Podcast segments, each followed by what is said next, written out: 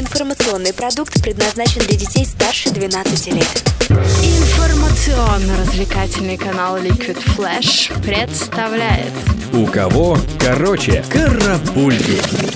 Новости культуры и начнем с новостей от библиотеки Конгресса США, в реестр которой ежегодно добавляется 25 аудиозаписей, максимально ценных для культуры человечества. На этот раз очередь дошла до таких треков, как Master of Puppets группы Металлика, Mac the Knife из трехгрошовой оперы в исполнении Луи Армстронга и Бобби Дарина, и еще нескольких звуковых дорожек, самой эстетической среди которых с уверенностью можно назвать раритетную любительскую запись последней четверти баскетбольного матча 1960 1952 года.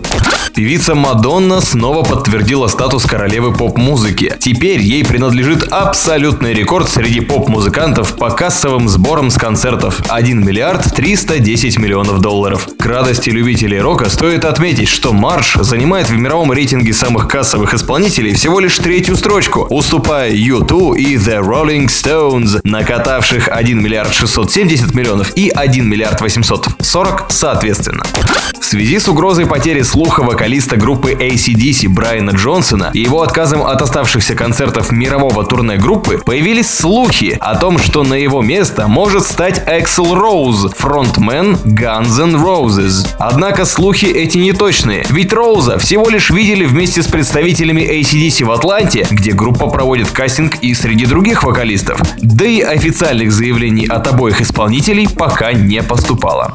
Группа Ленинград на концерте 25 марта представила сразу двух новых вокалисток, пришедших на смену Алисе Вокс, исполнительницы знаменитого хита про Лабутена. Напомним, ныне уже экс-певица Ленинграда заявила, что начинает сольную карьеру и уходит из коллектива. А Сергей Шнуров сказал, что Вокс изгнана по причине того, что возомнила себя богиней. Притом схожие разногласия были когда-то и с Юлией Коган, которая тоже воспользовалась случаем поддержать свою причастность к Ленинграду и высказаться в прессе по поводу ухода Алисы Вокс. Чтобы не путаться в бывших вокалистках Шнурова, стоит помнить, что образ для них разрабатывают и внедряют, по словам Шнурова, сами участники Ленинграда. Так что можно не брать в расчет неблагодарных, покинувших группу.